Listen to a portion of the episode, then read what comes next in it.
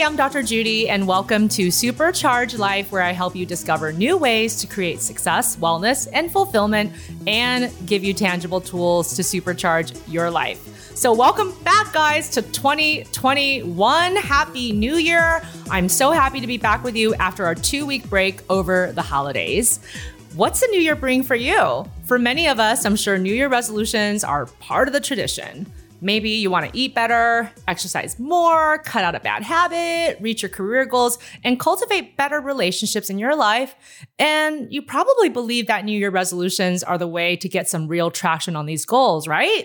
Well, guess what?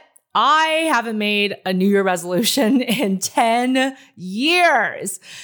And I'm not saying that I don't think New Year resolutions have value. And certainly I do make goals all throughout the year.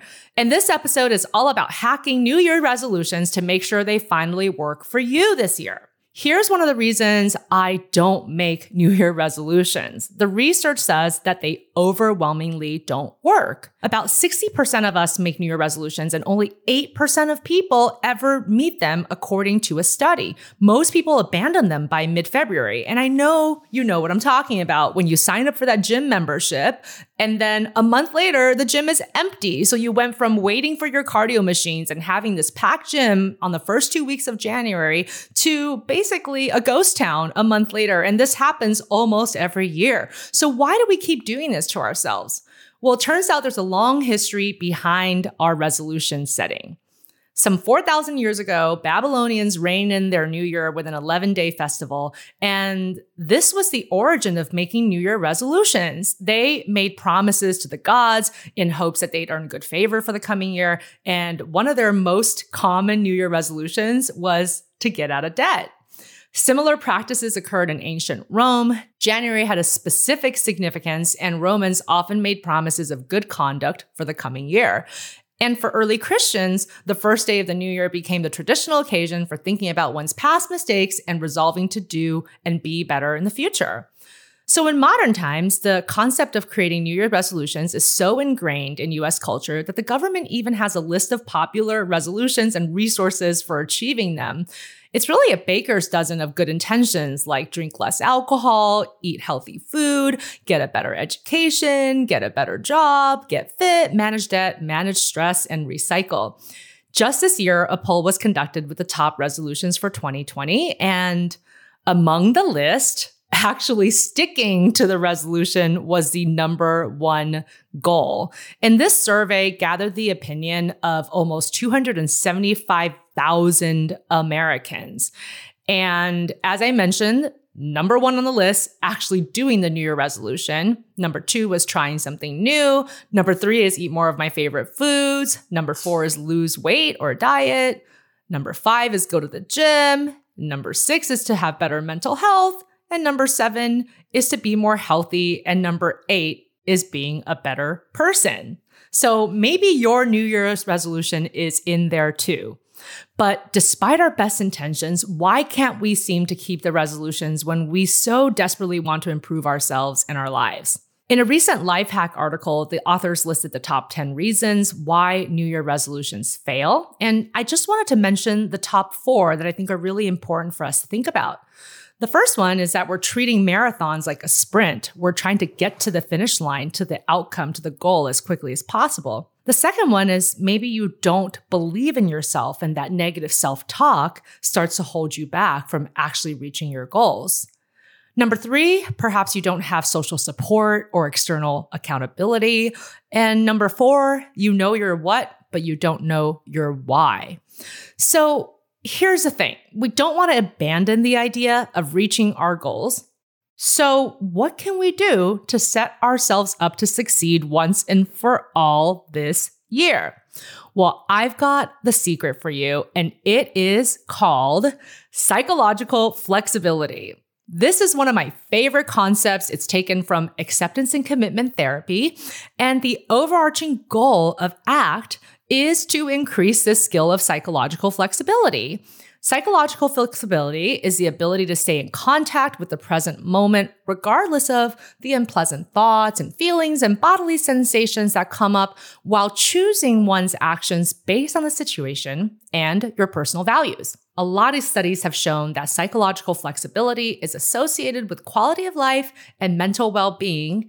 And when you're feeling depressed and anxious, it can also help to reduce those symptoms. And it's important to clarify that psychological flexibility is not a state of happiness or ease, but it's more of this ability to flexibly navigate through changing demands of life, and also when difficult thoughts and feelings arise.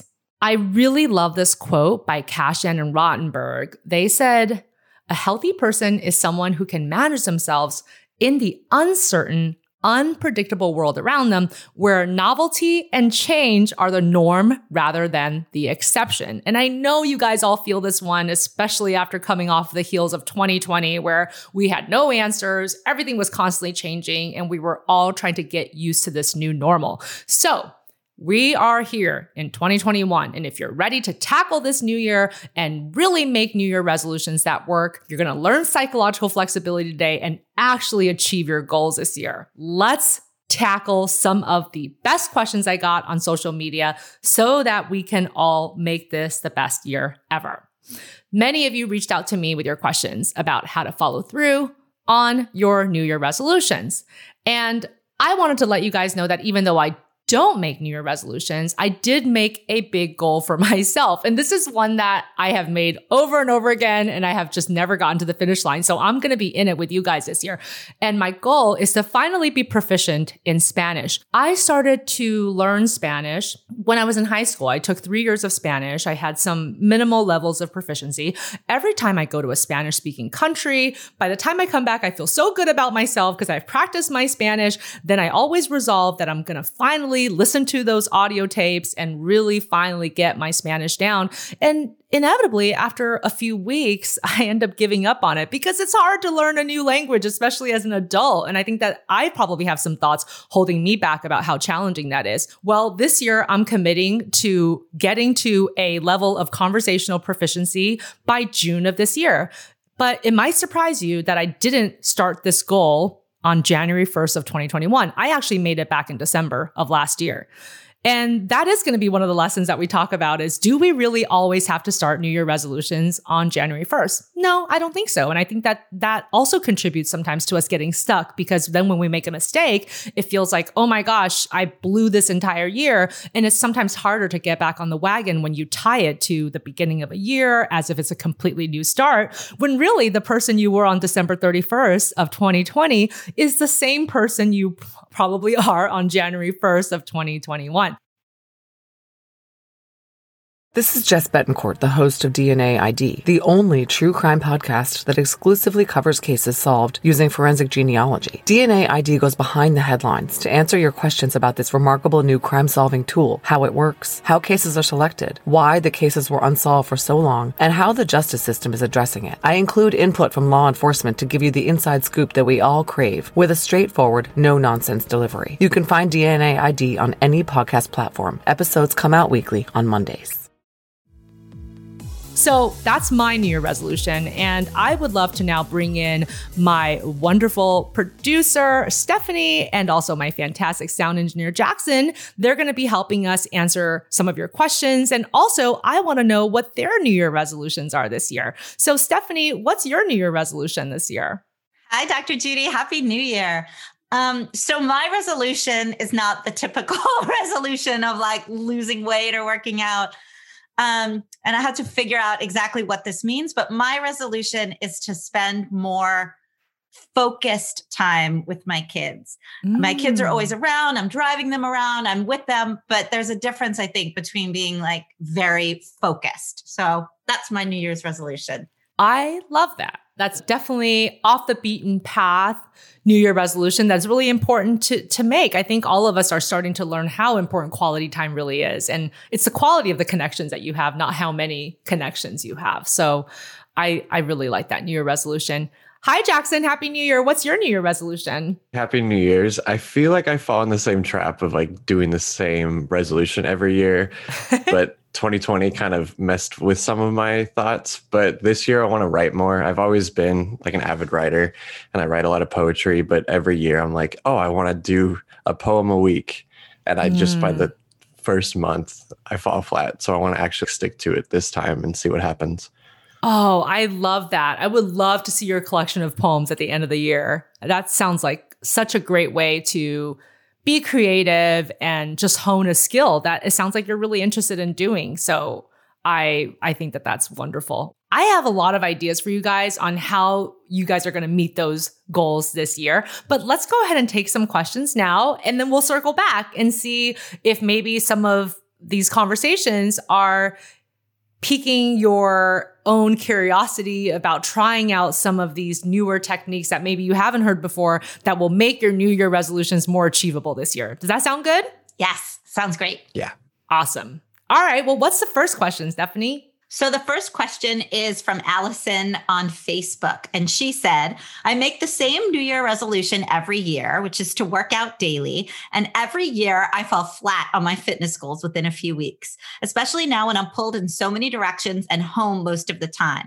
What can I do to make this a reality for me? Well, this is a common problem. And as we mentioned, fitness goals are one of the most popular New Year resolution goals that people make. And yet everybody sort of has that same idea. Again, it's a marathon. It's not a sprint.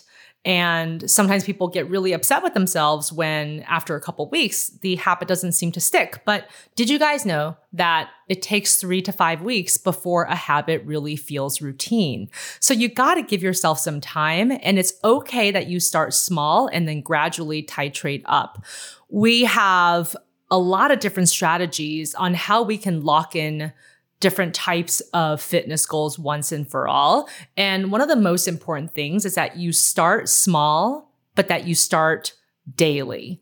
And so sometimes people want to just go crazy and they they say, well, every day I'm going to run for an hour and then I'm going to lift weights for another thirty to forty-five minutes. Well, that's not going to be sustainable for most people with their schedules. And so it's actually more important for Allison to maybe start with just twenty minutes of exercise a day. And it can be different types of activities. It could be walking, it could be running, it could be weight training, it could be taking an online class, whatever she wants to do. And then if that goes well for a week, then the next week, bump it up to twenty-five minutes a day, and then thirty minutes a day. And also remember this eighty twenty rule. And this is a little bit different from the eighty twenty rule that might be out there um, in popular culture. But my eighty twenty rule is that you really only have to meet your goal eighty percent of the time. So if you set a goal for yourself that every single day you're going to do something for twenty minutes, if one day you skip, that's totally fine. You still met that eighty twenty bar. You still did the goal six out of seven days. Even if you do the goal five out of seven days, that's close enough to eighty percent. So I think that people need to have a little bit of flexibility with themselves and also start smaller, but make it a daily habit so that in the three to five weeks, it's going to start feeling much more regular for you. So good luck with that, Allison. I really hope that you finally reach that goal this year. Jackson, what's our next question? The next question comes from Clarissa from Facebook. She says, my New Year resolution is to cut toxic people out of my life. Any tips on how to do this? I feel like this is actually one of the more popular New Year resolutions I've heard recently. And I think it's because toxic people can drain your energy and they can become really exhausting and take away your ability to do the things that you need to do for your life and to hold good boundaries. And so an important part of this is to start understanding what toxicity is for you. Not everybody defines it the same way, but one of the most common definitions that I've come across is that these people who are toxic are overly negative, extremely critical, cut you down for no reason, and might be what we call emotional vampires, which means that they're constantly coming to you for help and support, but they don't really offer any help and support back. So then you start to tire of that relationship and grow to have resentment. So once you decide what it really means for someone to be toxic in your life, you don't necessarily have to cut them out completely, especially if they are connected to your family or other really good friends, or maybe it's not that practical to cut them out completely. The first thing is just to institute better boundaries. And so your New Year resolution could just be that you give less of yourself, whether it's time or your energy, to these toxic people. And you need to probably create a certain bar for yourself, like, whenever this person calls, we're having a twenty minute max conversation, or I will only talk to this person once by phone per week. It doesn't have to be a complete all or none if that feels hard to do. But if you do decide that you want to cut this person out completely, it's also your decision if you would like to just sort of phase them out of your life, start talking to them less and less. And when they call, you can get back to them, but kind of on your own time. Or you can actually have a conversation with them and just say, listen, I really think that it's been hard for us to be friends lately. I still want the best for you. Um, but I don't think that it's a good idea for us to talk for a little while. I don't think that you ever have to make something forever, because I think that's what gets people stuck, is that they have this very black and white idea of what it means to achieve a goal or what it means to have a New Year resolution, and even with cutting toxic people out. And obviously, it's a lot harder to do it that way, because human beings, we don't really do well with these ideas of cutting somebody out forever or having to have that dreaded conversation if they resurface and say, why haven't you talked to me? And so I would invite Clarissa to think about these other creative ways of how to reduce the impact of toxic people in your life, and then to think about all of these different ways in which you can start to feel better about your relationships that might not involve just a complete ice out or having that dreaded conversation of, hi, I don't want to be your friend anymore forever and always. I don't think that that's necessary. So I hope I've given you some ideas, Clarissa, on how to tackle this problem. Great. Okay. The next question is from Grace on Instagram. She said, I want to cut out junk food, but inevitably I will eat chips, cake, whatever is in front of me, and then I just give up. I always tell myself I'll start over again the next week, then the same pattern happens again. Help! Well, Grace, you are not alone. A lot of people have difficulty with cutting out junk food and wanting to eat healthier. And I think that we are sometimes mindlessly eating. So one of the first things is to try to set up a more mindful routine for times in which you're going to snack. So you definitely want to make sure that you take a breath, be mindful before you make a choice. And it's not about cutting all foods out of your diet, because that's not sustainable. In the world of psychological flexibility, mindfulness is one of the key skills that you have to work on. And I think it applies to a lot of different things, including healthier eating. So don't just eat whatever's in front of you and then just eat a ton of it when you realize, oh man, I didn't get to meet my New Year resolution the way I wanted to, and it's all blown. So I'll go ahead and eat three cupcakes instead of just one, right? If you're going to eat one cupcake, really take the time to savor it, make a whole routine out of it, put out a placemat, you know, use pretty napkins, have fun with it, and really enjoy that moment. When people have also made a mistake in their diet, what happens is they'll say, okay, forget it, I'll just start over next week. But then you get that same buildup where, okay, then everything is all resting on when I restart this program. And then when I make another mistake, then everything's gone again and I've ruined everything. So I think it's really about making mindful decisions in the moment. At any moment, you can choose to pivot and start to make healthier decisions again. So you had your cupcake, you've enjoyed it. You didn't completely blow your diet, even if you didn't plan on eating that cupcake today. And then the next meal, even if it's on the same day, you can start going back to your healthier eating. Again, you don't have to wait until the week later to start it. So I think that that's a big thing here. Let's not keep tying things to a specific date or a specific week or next month. Let's be mindful in our decision-making around our goals and then restart them whenever you've fallen off the wagon, whenever you'd like. So the next question comes from Lisa on Instagram. They say, I want to teach my kids how to set and reach New Year resolutions, but I am horrible example. Haven't really finished most of mine since I've been setting them. Any tips? Lisa, what a great question. I love that you're trying to teach your kids on how to set goals. I think that's a really important skill set that they can use for the rest of their life. And it's okay that you've made some mistakes. In fact, I think kids like to see their parents are human, that they make mistakes too, and you can even share that frustration with your children.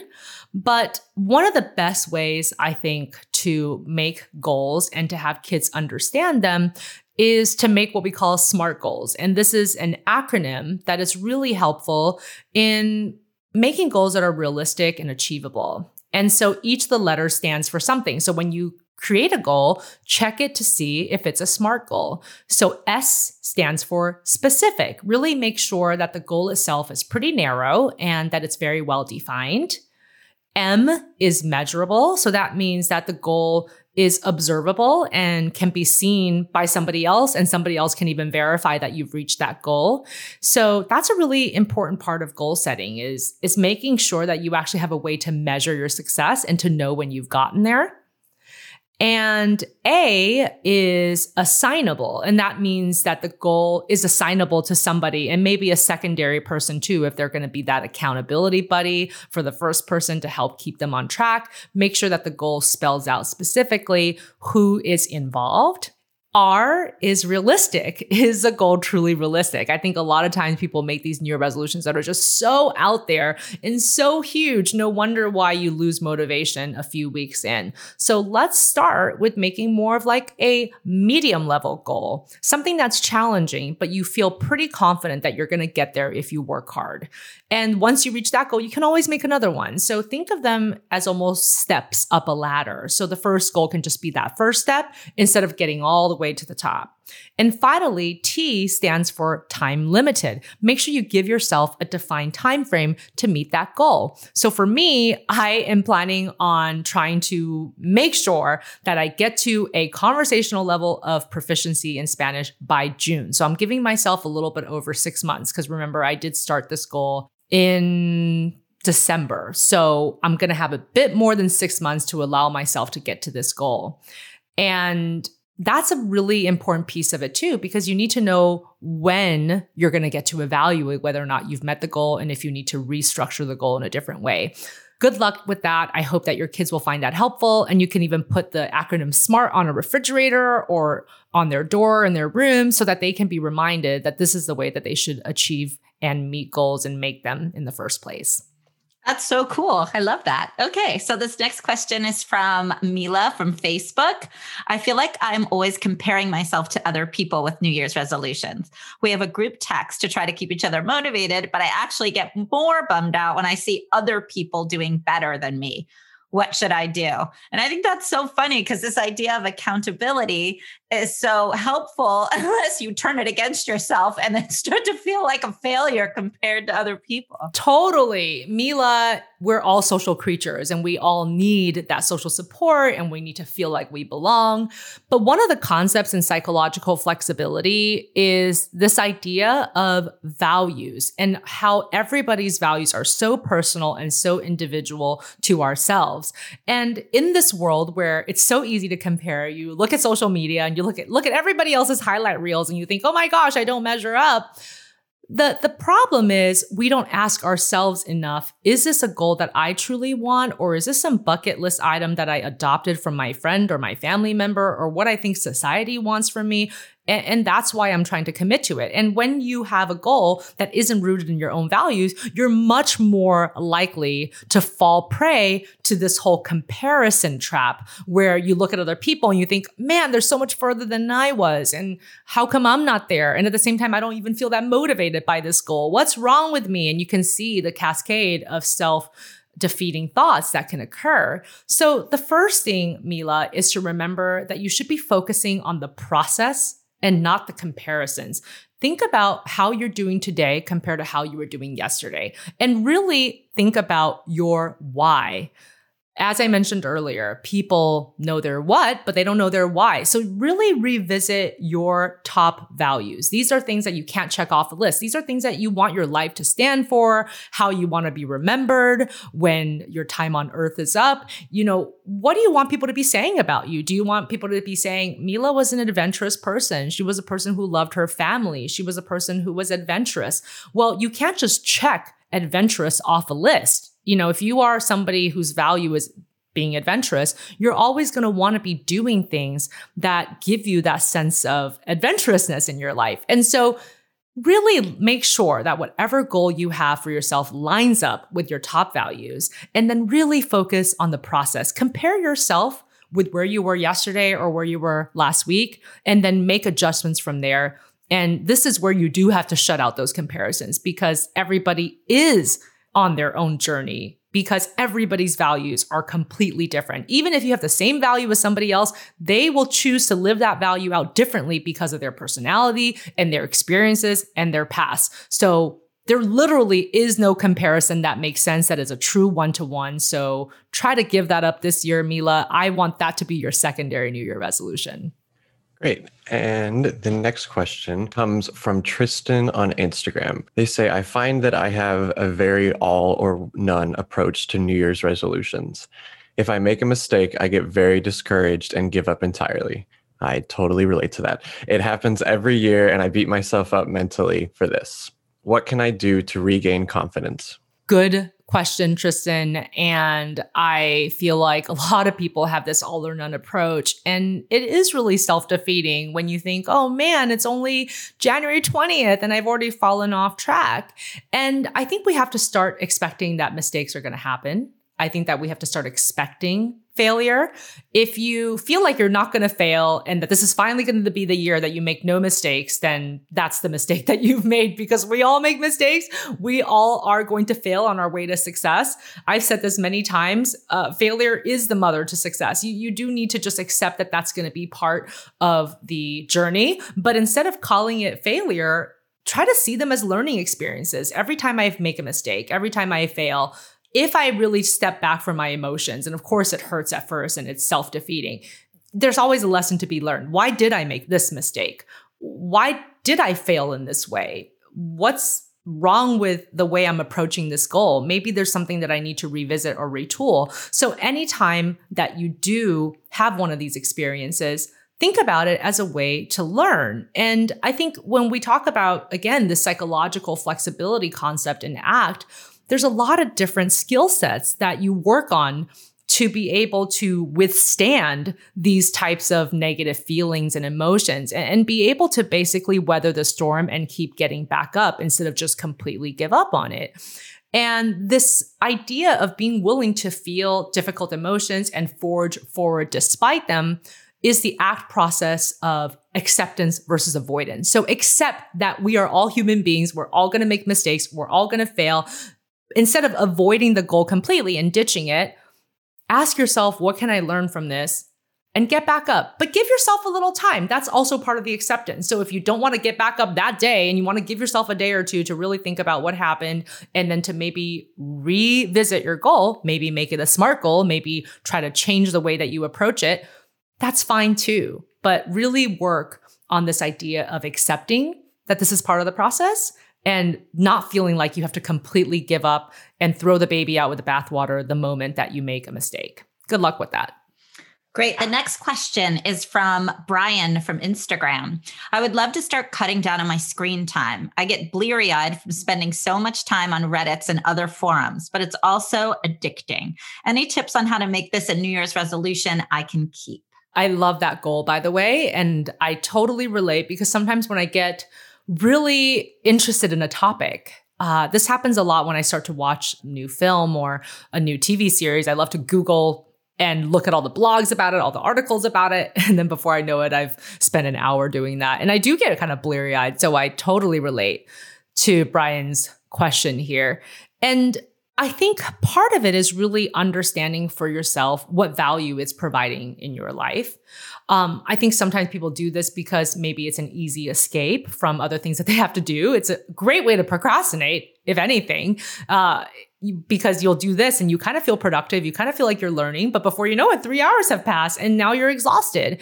And so I would say that in general, that you want to keep it really contained in terms of how much time you're allowing yourself to do this. And if you really do enjoy it to a point, do a little self-study for yourself and see how long it takes before you actually get that whole bleary-eyed, exhausted feeling. For most people, I would say it's under an hour. right? So once you know what that ideal time frame is, allow yourself to do that as a treat, almost like a treat at the end of a day. Once you've gotten certain things off your list, you can kind of tie it to certain things that you definitely have to do that day, sort of your must-dos on your to-do list. Once you've done that, then you can take a little break and do sort of the Reddit scrolling or the forum or article scrolling. And I think that it's okay to do that as long as you've gotten other things out of the way that are more things that you must do, these must-dos on your to-do list. And then you also set a time frame for how long you will allow yourself to do it. And for everybody, their window is different. Some people will do this for twenty minutes and they already feel exhausted. Other people really enjoy it for the first forty minutes or an hour,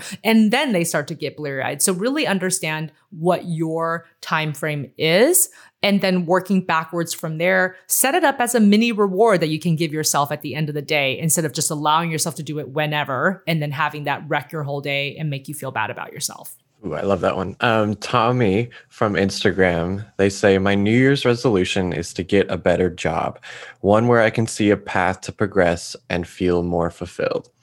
But I have been very demotivated throughout the pandemic, and I feel like my willpower is very weak. How can I get back on track? Great question, Tommy. And I think a lot of people are thinking about reinvention right now and how they can set themselves up for a different career. Some people are losing jobs and trying to get new ones. So I think this is a very relatable question.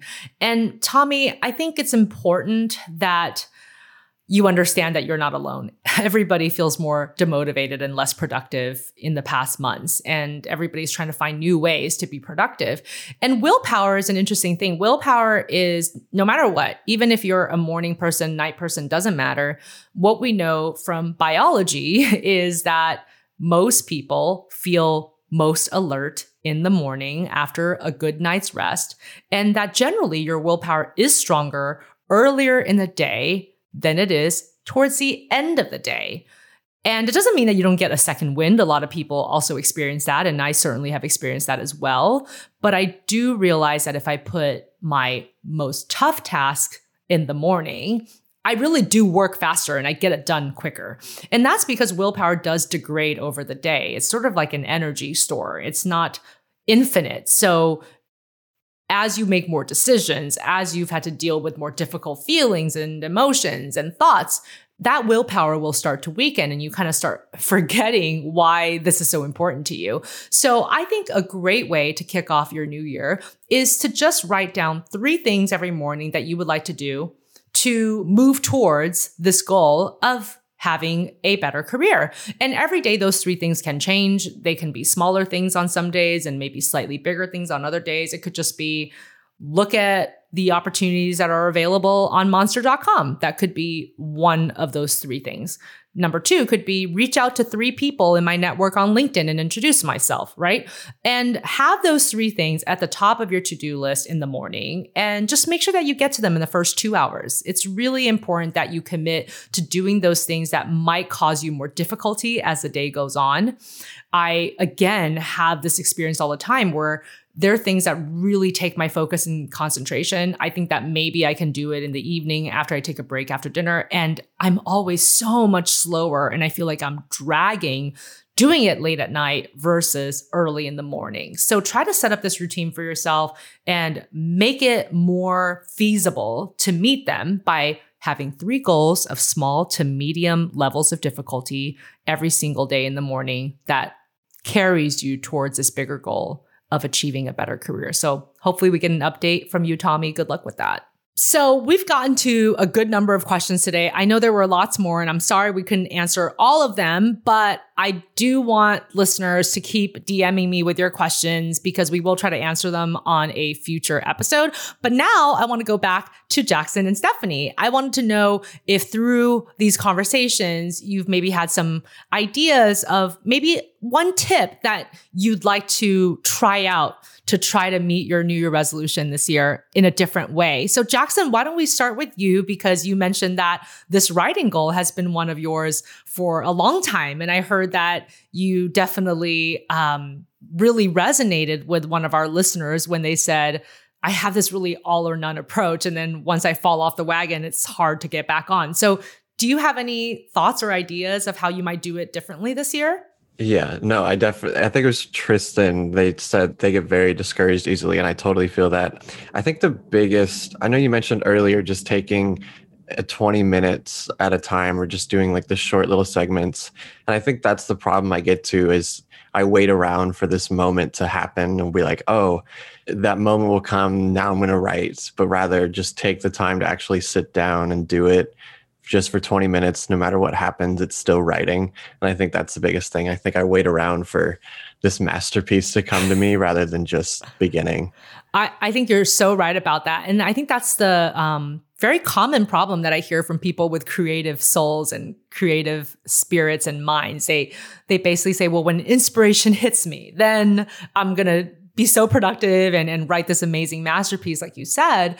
But every single creative person that has maybe put out a bunch of works, people, very prolific, uh, creative people who maybe have published a dozen books. They always tell me, oh no, if I waited for that, I would never finish any of these books. I, I literally just have to tell myself from ten to twelve, I'm writing. And even if I'm just staring at a blank page for ten minutes um, during that two hour period or whatever, that's what I'm doing. And I think that the additional thing I would say, because I love your idea, would just be to just set aside a time, um, each day to do that, and and maybe test different times, because maybe you'll like to do it in the morning, or maybe you're more of that person who likes to do this at night, but then kind of just making it part of your routine that, okay, every day from seven to seven thirty at night, that's when I'm going to try to sit down and do some writing, and whatever comes, comes. And if I'm sitting at my desk looking at my paper for a little bit, that's okay too.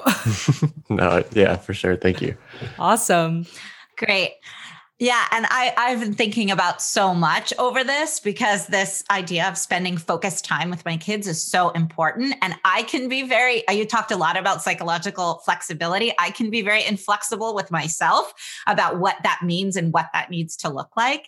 And so this idea of allowing myself to whatever I'm able to do, as long as I do it, that, even if it's a short amount of time, even if someday it's fifteen minutes I can give instead of two hours, like, that's okay. And being okay with that and being flexible in my approach and how I have this focus time, I think is going to free me up to be able to do it more often and more regularly than being too rigid about the way I think about it. I so agree with you, Stephanie. I know that you have a psychological background as well in your training. And so I love having this conversation about psychological flexibility with you. And I think a part of what we're always thinking about when we think about ACT is this idea of values-based living. And one of my favorite things that I like to tell people is one way to make sure that these moments happen. And I love what you said about sometimes it's ten minutes, great. Then, then I still made contact with it. And that's really, that's really the true goal, is that when you kind of think back on your day and you say, well, here are the top three things that I value. Here are my top three values. Did I do something, however small, to honor them in this day? Right? And so some days you're going to say, wow, I spent three hours of focused time with my kids. That was incredible. And other days you'll say, you know, I did honor it today. I didn't have as much time, so it was only ten minutes, but still I did honor it. And that means that I still made contact with one of my top values. And people should feel good about that when they go to sleep and say, even though I didn't reach all of my goals on my to-do list, didn't check everything off, when I think back about my top three values for the day, I actually did something in service of them. And if you didn't, then recommit to it the next day. You know, okay, well, I didn't get to do that. So when might I get to do that the next day? Let me just kind of think ahead a little bit and try to plan out a time that I might be able to get a little bit more of that focused time with my kids and how I'll do it. So I love your idea. And that was just another suggestion in terms of how to keep yourself doing it, you know, every day that you want to.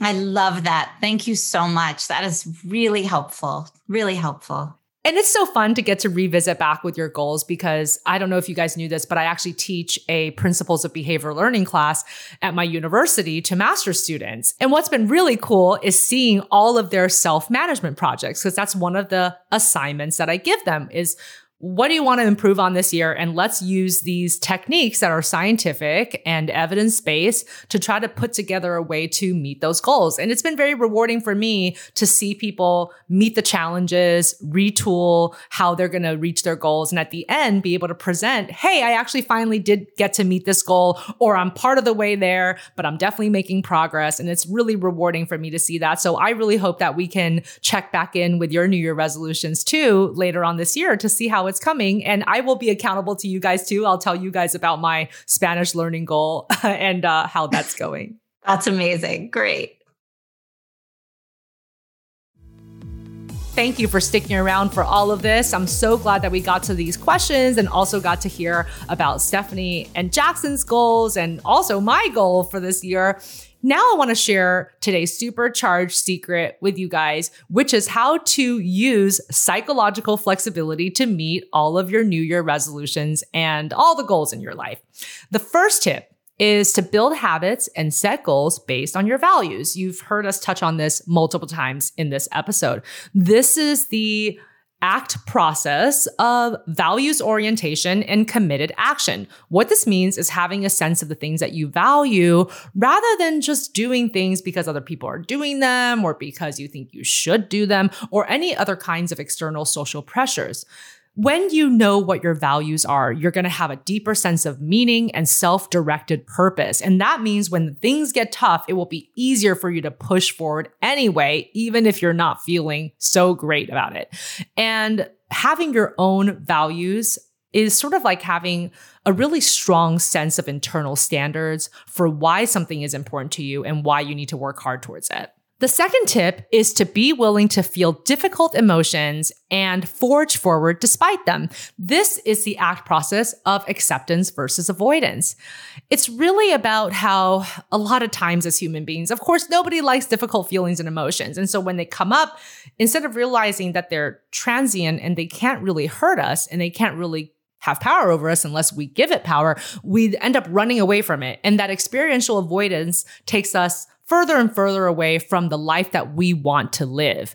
And so instead of trying to avoid pain, what we should do instead is just accept that pain is inevitable in human life. And guess what? Pain is especially inevitable when you're making big goals for yourself. Think about all the big goals of anybody's life. Moving to a different part of the world to start a new job, um, quitting an old job and starting a new one without knowing how that's going to turn out. Starting a new relationship, having children, getting a degree, increasing your training or skill sets. None of those experiences are one hundred percent positive. You're obviously going to come up with challenges, and we need to be willing to accept that difficult emotions are just part of the formula if you want to achieve these big goals in life.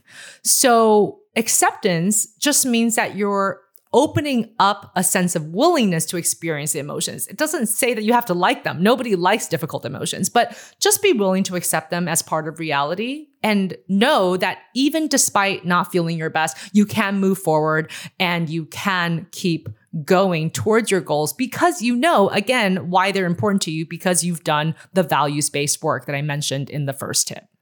The third tip is to step back from your thoughts and focus on the present.